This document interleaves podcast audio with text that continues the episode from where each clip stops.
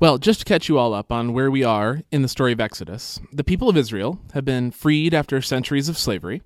Yahweh, God of Israel, has shown himself to be superior to and more trustworthy than all the gods of Egypt, including the most powerful man on earth, Pharaoh, and his most powerful army. And now a new people have been birthed through the waters of the sea and have come out the other side on dry land, alive and singing songs of praise to this Yahweh, the God whom they had not known, but now they do know. They are, in fact, God's children. It's all smooth sailing from here, you'd think. Book over.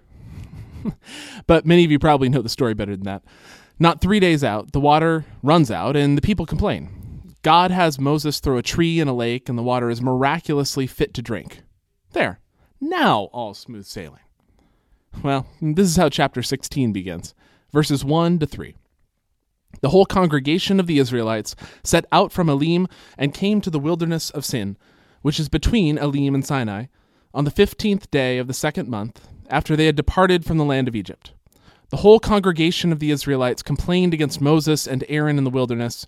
The Israelites said to them, If only we had died by the hand of Yahweh in the land of Egypt when we sat by the pots of meat and ate our fill of bread, for you have brought us out into this wilderness to kill this whole assembly with hunger.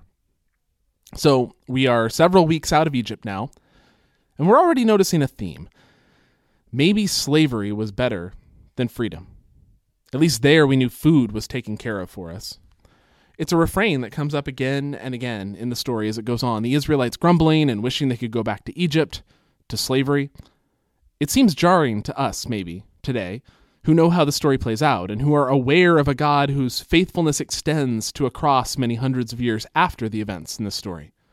But if we were, once again, to put ourselves in the shoes of a people like the Hebrews, newly freed, yes, and advancing into an unknown future based solely on trust in the promises of this God who has come through so far, well, they reach this point the wilderness of sin which is not actually the English word sin, as in wrongdoing. It's a transliteration of the Hebrew place name, which is a little bit confusing for us reading it in English. But the word's likely related to, or maybe a shortened form of, Sinai, as in Mount Sinai, which is still to come in this story.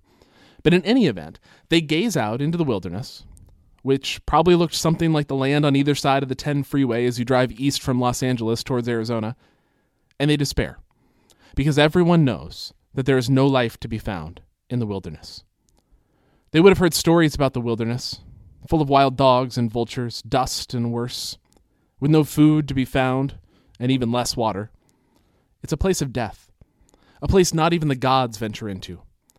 Everyone knows that there's no life to be found in the wilderness.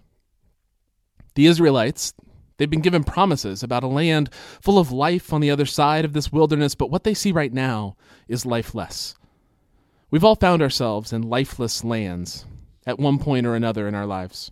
Whatever promised land we hope for seems out of reach, and all we can see is the wilderness surrounding us. Some dream of a promised land of community and belonging, but find themselves lonely, no matter what they try. Some dream of marriage and a family, but find themselves in the endless churn of dating apps as the years tick away. Some dream of financial stability, but are stuck on the treadmill of freelance work and underemployment. Some dream of mental or physical health, but deal day by day with crippling anxiety or chronic illness. Some dream of health for their loved ones, but find themselves helpless and watching as things spiral again. What makes the wilderness so despair inducing is that in each case we have been told that life is to be found on the other side in the promised land. And everyone knows that there's no life to be found in the wilderness. Some of you may be familiar with Jeff Manion's book, The Land Between, which came out several years ago now, where he explores this season of Israel's history and sees the wilderness as a place of preparation for the promised land. And it can be that. But I want to look at it in slightly different light.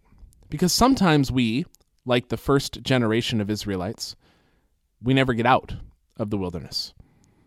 It's not a place of preparation, at least not for us, or not for this world, because we remain there our whole lives, surrounded by the wilderness, where we have been told that there is no life to be found.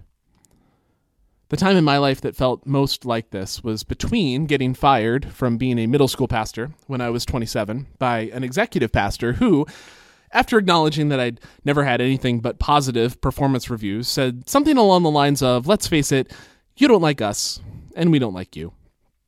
And by us and we in the plural, he meant himself, in the singular, of course, which won't surprise many of you, I imagine. But between that and us moving home from Illinois when I was 35, there were eight years almost exactly to the day, actually. So not quite 40, close enough. and in that time, I worked very part time on small groups at a church nearby. I was a stay at home dad. Then we moved to Illinois for Meredith's job, and I was a stay at home dad again before working 10 hours a week teaching in the kindergarten first grade room at Willow Creek. Then I got bumped up to both write and teach in the fourth and fifth grade room. Then I was very part time again, taking care of the logistics for a small Sunday night worship service, setting up chairs and organizing childcare, before finally landing a full time job. This time running logistics for the newly reformed discipleship department. And then realized a couple months into the job that everything was completely stuck and we had no authority to do anything at all. for reasons that only became clear a little later when the whole church blew up, but that's another story. And so, while at least for that last stretch, the pay was pretty good, I spent a year and a half basically reading and brainstorming in my office by myself, with no chance of anything I was brainstorming having any impact whatsoever. And I give you that underwhelming little resume to say that what made it wilderness for me was the futility of it all. None of it seemed to matter. I wasn't getting to do any of the things that I thought I was good at or could contribute, any of the things I thought might be able to make an impact. It was all meaningless. Just going through the motions and spinning my wheels with no one actually caring, no one being impacted, no bigger purpose to it, and no hope that by doing any of it well, that would lead to anything better. I was in the wilderness, and everyone knows that there's no life to be found in the wilderness. Our world tells those in the wilderness to look to the promised land and the life that can be found there, to work and strive and dream to get to the good place, to try like hell to escape the wilderness because it is an accepted fact that everyone knows that there is no life to be found in the wilderness. When you're stuck there, it's death. And the only thing to do is to try and get out, to try and escape. Because the longer you're stuck there, the lower you'll sink. I think we can all probably think of examples for ourselves or those we care about of sinking into the despair of the wilderness, stuck in a place with no life, like the Israelites in the wilderness of sin. The fundamental assumption underlying that despair, the reason that we can sink so low when we find ourselves stuck in the wilderness with no seeming chance of escape, is that we have bought into the great lie that has been told from the beginning of creation until now. That lie? Everyone knows there's no life to be found in the wilderness. We read chapter 16, verses 1 to 3 a minute ago, the Israelites despairing as they were confronted with the wilderness. Here's verse 4. Then Yahweh said to Moses, I am going to rain bread from heaven for you, and each day the people shall go out and gather enough for that day. And then verses 11 to 13, Yahweh spoke to Moses, I have heard the complaining of the Israelites. Say to them, At twilight you shall eat meat, and in the morning you shall have your fill of bread. Then you shall know that I am Yahweh your God. In the evening, quails came up and covered the camp, and in the morning there was a layer of dew around the camp. And then verse 35 The Israelites ate manna 40 years until they came to a habitable land. They ate manna until they came to the border of the land of Canaan. The great promise of God in this story is not the promised land, that the people will get through the wilderness and out the other side quickly. The promise is not that they will soon get to the place where life can be found after having spent a short season in the wilderness. The promise is that the lie will be exposed, that life is possible in the wilderness. In this story, our God is not one who sets us free or brings us to the promised land. In this story, Yahweh is the one who brings life in the wilderness so that we might find life where everyone knows life can't be found. The perspective of faith is not that God will bring us life by rescuing us from the wilderness, but that we might find life and live abundantly in it. I was driving the kids home from daycare one day, in my wilderness. I don't remember the exact situation, but I was angry with God for leaving me in a place where, with all I had to offer, here I was in my 30s, nothing but a stay at home dad with no real prospects. Willow wasn't interested in hiring people like me. And I looked in the mirror at Riley and Peyton in the back seat.